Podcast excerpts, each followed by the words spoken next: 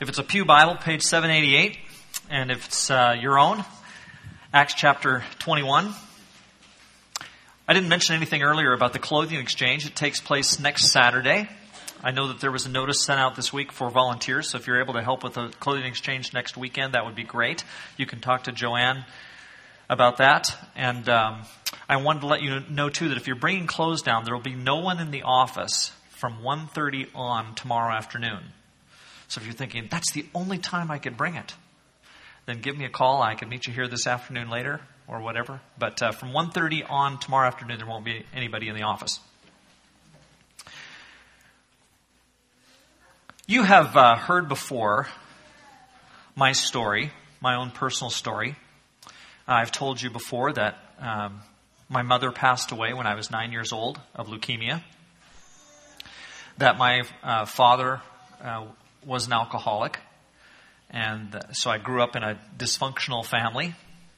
My uh, two sisters, uh, one of them has been married honestly, I can't remember four or five times. I can't remember which one it is. Uh, I didn't meet all of her husbands.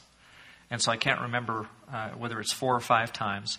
My uh, younger, that, that, that's my twin. My younger sister has been on drugs um, all of her adult life, pretty much. Uh, she has been addicted to uh, crystal meth for most of her adult life. a couple of years ago, my a cousin and my other sister and I put a whole new uh, set of teeth in my sister's head because she uh, all her teeth had rotted out after using crystal meth for years and years. I became a Christian because someone invited me to go to a Bible camp. Uh, it was a wonderful blessing. I went there because I thought that there were going to be girls there. There were girls there. Uh, but that's why I went, was to meet girls. Uh, you've heard the story before. I did end up meeting my wife at that camp, the, the woman who would one day be my wife. I met her on the night that I was baptized. And uh, it's all, in many ways, that's uh, such a, a wonderful story that rose out of what was in the beginning kind of a tragic story. And what I would say about that is this, and I'll tell you one kind of poignant moment with all of that. I think that God had his hand on me from the beginning. I think that God was watching over me through all of that. I think that His providential care was there, His love was there, that He was caring for me throughout my growing up years. And there are just, when I look back on different incidences and things that happened to me in my life, I'm absolutely convinced that God was right there every step of the way. Even through the, the, the most difficult times, even when I didn't know Him at all, when I didn't know God, when I didn't know who Jesus was, God was still watching over me. I'm absolutely convinced through all of that. And, and, and no doubt preparing me and putting me in a position where one day I could serve Him and be His child. One of the things that really stands out, uh, and I, have told this story before, um, and you may have different feelings about this than I do. I, my second year after after my second year of university, I went for the first two years to a school in Oregon, where I grew up, and I I got home after my second year of university, and Dad was in the hospital, and I didn't know that he was going to be in the hospital when I got home. I didn't know what was going on with him. Uh, he was there because he had colon cancer, although when I first got home, nobody do, knew that. And so I was home for a couple of weeks. He was in the hospital. They were doing some exploratory things to try and figure out what was going on with him. Uh, he had had significant uh, pain and problems for about 30 days, and so that's why they put him in the hospital. So I came home from school, and my stepmother said, "You know, your dad's in the hospital. Uh, we, you know, we don't know what's going on." Honestly, I didn't think that much of it. You know, I, I wasn't really, I wasn't worried about him or anything. And uh, then uh, we got, the report got back to us, or you know, the report came through uh, that he had uh, colon cancer, that it was uh, very advanced, and that he was not going to make it. And they told us that he had a couple of months to live. And so I, uh, you know, I, am you know, I'm 19 years old, thinking, you know, what am I, you know, what should I do here? Um, went to work for a couple of days and uh, in the middle of the second day, uh, we got a phone call uh, telling me that I needed to come home. And so I, I went home, and um, my sister met me in the garage, and it was very clear that Dad, you know, that he'd already died. He, passed away within just a couple of days after they discovered that he had colon cancer. And I, I think that's fairly typical, actually, that uh, after an exploratory surgery, oftentimes patients don't last much longer, and he, he just lived a couple of days after his exploratory. Well, during those two days, um, I, of course, I was thinking it was going to be two months, but during those two days, I prayed fervently about my father. Because dad was not a Christian, he didn't know the Lord. And I, I prayed fervently and I said, Lord, I don't know what is going to happen with him. But I want so badly for you to save him. And if, if something is going to happen in his life that is going to bring him to you, then keep him alive. Keep him alive through whatever pain he has to endure. Keep him alive for as long as it takes so that he can come to know you. But God, if my dad is not going to know you, if, if things are not going to change here, take him quickly. Because there's no reason for him to just have to be here and experience all that pain. And he died within 36 hours or so. Now, I don't know all the things that were going on there. The spiritual world and God's relationship with us is a complicated thing. And I, I don't pretend to know all the things that were going on there. But there's one thing that has come out of that that I'm convinced of. The, the, the day that I left to go to university, two years before Dad died, the day that I left to go to university, uh, the night before, I was at home with my parents, you know, stepmother and dad. It was the last night of me being home. And, um, you know, we're around the house talking about things, the future, and, you know, my career, and what I'm going to do. And, and uh, I just made a, you know, a passing comment that, you know, oh, I thought about, you know, maybe I would go into Christian ministry. And, and my dad hit the roof. Like he was not happy. He wasn't a Christian, and the last thing he wanted was to have a son who was a preacher. And so he told me that. And uh, he, you know, he went to bed. He went to bed drunk and angry that night because his son had mentioned that maybe he might be interested in being a preacher. And so it was my last night at home, and I, you know, I, I didn't want things to end like that for sure. And so I went into his bedroom, and he had just gotten in bed. I went into his bedroom, and I knelt down next to Dad's bed and I just said, Dad, you know, I don't want things to end like this. You know, this is my last night at home. I don't want us to have this big problem, you know, just before I leave. And he looked at me and he said, Kelly, I just don't give up. And he used a profane word about Jesus Christ and all that. And he used another profane word. That was how my last night at home was spent because I had mentioned that maybe I might someday be a preacher. I say all of that to say that I think that God was watching out for me. I think that God works today. I think He is alive I think He blesses us. I think He takes care of us. And we, in our rationalistic human ways of thinking and the things on which we focus, they cause us to miss it all. We miss the things that God is doing in our lives. Now, it might seem to you kind of almost a calloused thing for me to say that I think that God could orchestrate things in my life, even orchestrate my Father's own passing in order that I could go into Christian ministry.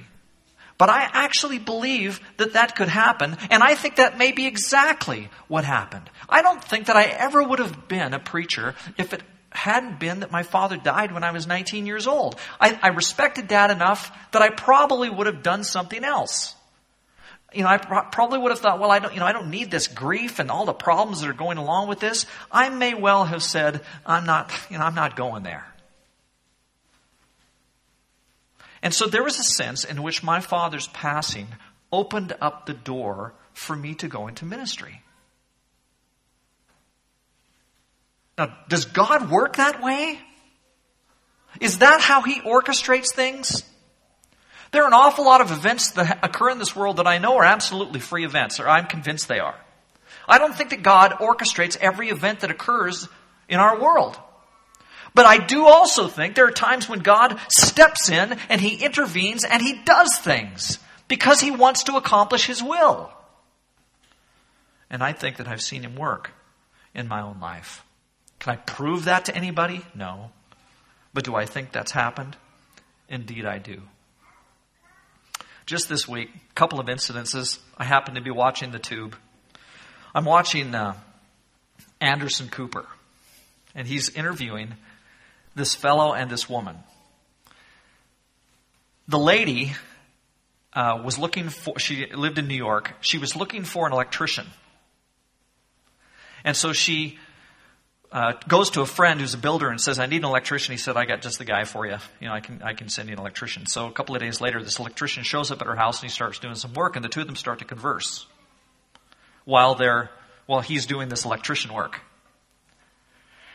They start talking about various things and the conversation continues and the story unfolds and, and maybe you saw this. Lo and behold, the woman had a 16 year old son that was killed in, an, I think it was an automobile accident. And she decided to go ahead and to donate his organs to someone who could use them. She's telling this story to the electrician. And I didn't hear the whole story, but I would imagine that at some point the pliers or the screwdriver or something drops out of his hand. Because he realizes that he's the one who received this lady's son's organs, and that because of her gift and the son's death, he lived.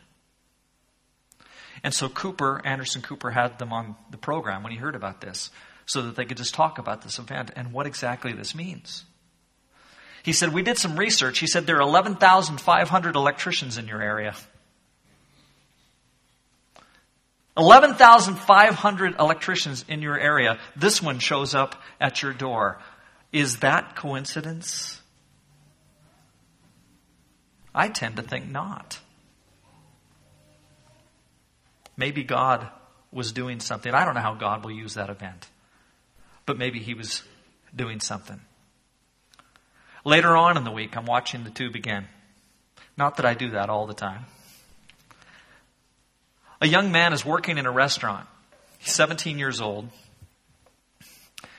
Ten years before, when he was seven, he was a bat boy for a Little League baseball team. And he was out on the field one day before the game. The team is warming up, and one of the players is swinging their bat, as kids would do. And he swings this bat, and he hits the kid right in the middle of the chest, this younger boy. Hits him right in the middle of the chest. The kid drops on the ground, stone dead. It stopped his heart as soon as the bat hit him in the middle of the chest. The kid falls down stone dead.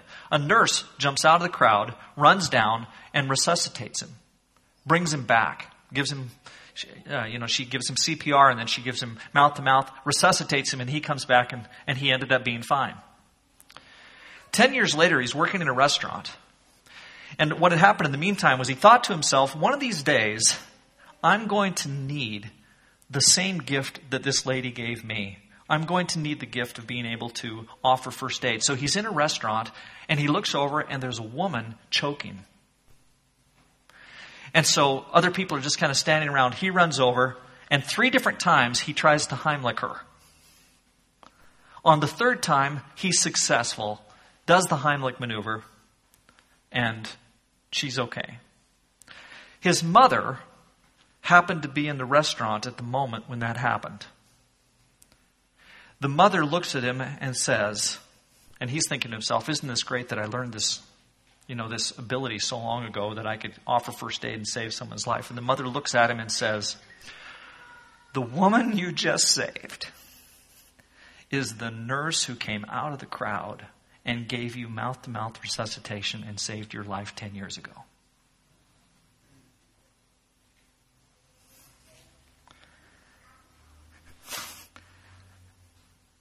I don't think that everything in our world is a coincidence. And we have got to have our eyes open for the things that God orchestrates. If you're in Acts 21, look at this in verse 17. When we arrived at Jerusalem, the brothers received us warmly. The next day, Paul and the rest of us went to see James, and all the elders were present. Paul greeted them and reported in detail what God had done among the Gentiles through his ministry. Now, you remember from last week, Paul is on the way to Jerusalem, and he knows that bad things are going to happen to him there. The Holy Spirit has told him, the Holy Spirit has already told the church. Bad things are going to happen to you, Paul. You're going to be arrested, you're going to be bound, you're going to be persecuted for the sake of Christ. So they know that this is going to happen. Look at verse 20. When they heard this, they praised God. Then they said to Paul, You see, brother, how many thousands of Jews have believed, and all of them are zealous for the law. They've been informed that you teach all the Jews who live among the Gentiles to turn away from Moses, telling them not to circumcise their children or live according to our customs. What shall we do? And so the circumstance is that they hear Paul tell all the wonderful things that has happened through his ministry, and he's there, and they also hear, this is not going to be good for you, Paul, and they're worried about what's going to happen to him. And so just like last week, the church tries to stop the processes that God has put in motion in terms of Paul. And so they go on and say, we need to do something about this. All these people are, they, they know who you are, they've heard about who you are. They think that you're telling everybody to not be Jews, and so they're, they're not going to be happy with this. What are we going to do? Middle of verse 22. They will certainly hear that you've come. So do what we tell you. There are four men with us who have made a vow. Take these men, join in their purification rites, and pay their expenses so that they can have their heads shaved. Then everybody will know there is no truth in these reports about you, but that you, you yourself are living in obedience to the law. As for the Gentile believers, we've written to them our decision that they should abstain from food sacrificed to idols, from blood, from the meat of strangled animals, and from sexual immorality. Now what they're saying is, these people are all going to be after you, Paul. They're going to be after those who are with you, and we need to make sure that you're okay. We know that the Gentiles who are with you are going to be okay because we've already sent out a letter and they're going to be doing what they need to do as far as the food laws. So I don't think anybody's going to be attacking them, but we got to watch out for you. You need to carry through with these Jewish rites. They're going to see that you're Jewish and everything is going to be just okay. Now flip back to Acts chapter 20 verse 22. Here's what Paul says about himself in Acts 20, 22, uh, Acts 20, 22. He says, And now, compelled by the Spirit, I'm going to Jerusalem, not knowing what will happen to me there. I only know that in every city the Holy Spirit warns me that prison and hardships are facing me. However, I consider my life worth nothing to me if only I may finish the race and complete the task the Lord Jesus has given me, the task of testifying to the gospel of God's grace. Paul is ready to go. He's following. He recognizes that God is doing something in his life and he's quite willing to put up with that. He tolerates it. Not just tolerates it, he welcomes it because he's doing God's will. God's providential care is present in Paul's life. Paul knows it. Paul trusts it. Now look at verse 27 in chapter 21. When the seven days were nearly over, in other words, when the feast was nearly over, when Paul was working on this, uh, completing these ritual rites with these other Jews, some Jews from the province of Asia saw Paul at the temple. They stirred up the whole crowd and seized him, shouting, Men of Israel, help us. This is the man who teaches all men everywhere against our people and our law and this place. And besides, he's brought Greeks into the temple area and defiled this holy place, and they have him arrested. The church itself tried to stop this from happening. Let's have you go through some purification rites. You'll look really Jewish. They won't go after you, but they do. They couldn't prevent these Jews from Asia who recognized Paul being there at the temple. They couldn't stop them from being there. And so they see Paul and they do everything that God said they were going to do to Paul. And the church couldn't stop it, even though the church itself, itself tried to stop it. And so God's plan is working out here. I won't read all the, the things that go on. But by the end of this story, we find Paul standing in the city of Jerusalem, preaching the Word of God, telling his story, talking about how Jesus met him on the road to Damascus and his life was changed. And so what ends up happening is exactly what God said he wanted to have happen. He wanted Paul to witness to who he was. He wanted Paul to be arrested so that Paul would end up a witness. And even though the church itself is trying to stop it from happening more than once, God's will is ultimately done because God is working. Not even the apostles could stop God's plan from working because God was doing stuff. And my question this morning is do we believe in God's providence? Does God shape events in our lives? Does God shape events even in the lives of churches?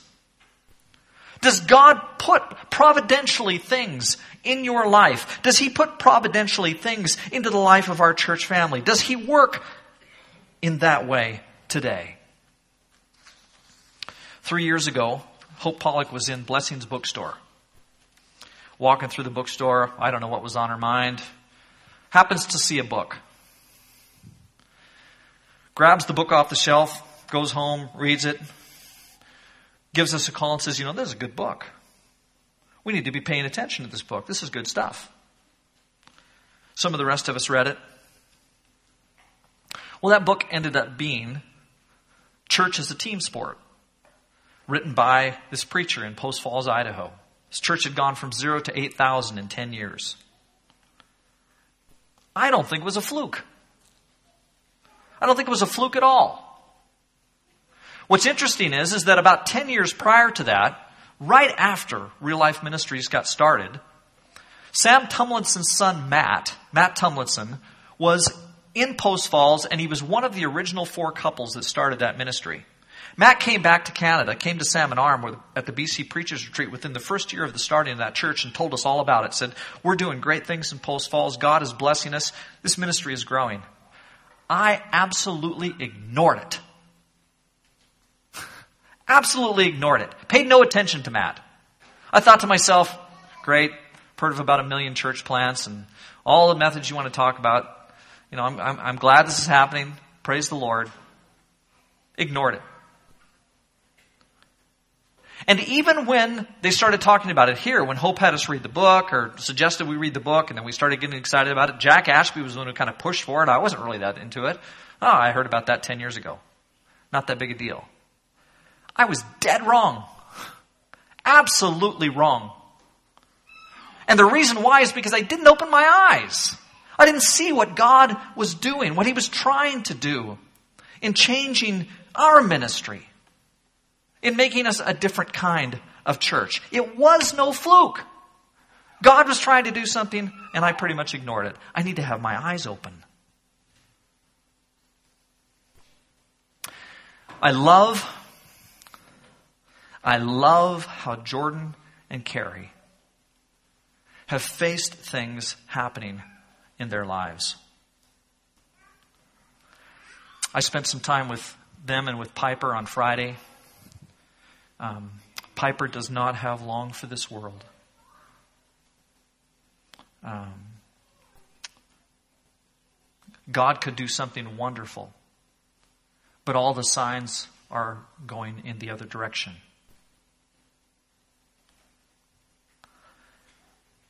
But Jordan and Carrie are so open to God providentially working within their family. I was uh, talking to Carrie when I was in the hospital on Friday with them, and she was telling me the story about how when Drew was sick, there was a nurse who came in for one shift. She was taking the place of another nurse for just a shift. She came in, she happened to be a Christian, and the two of them got talking. And the nurse opened her Bible and turned to Ephesians 3 20 and 21. It's the passage that says, And now to him who is faithful and able to do more than we could ask or imagine, And he, she read that passage to Carrie. And Carrie told me on Friday, she said, Kelly, that was the verse that allowed me to let go of Drew. To let go of him and let him be with the Lord. So last week, that nurse, who'd only been there for that one shift, is sitting in a Bible study at her own church. And one of the people in the Bible study starts to talk about this family that they know who's going through this circumstance where they've already lost one child and they're about to lose another. And the nurse, of course, realizes this is her story. She's very familiar with this story.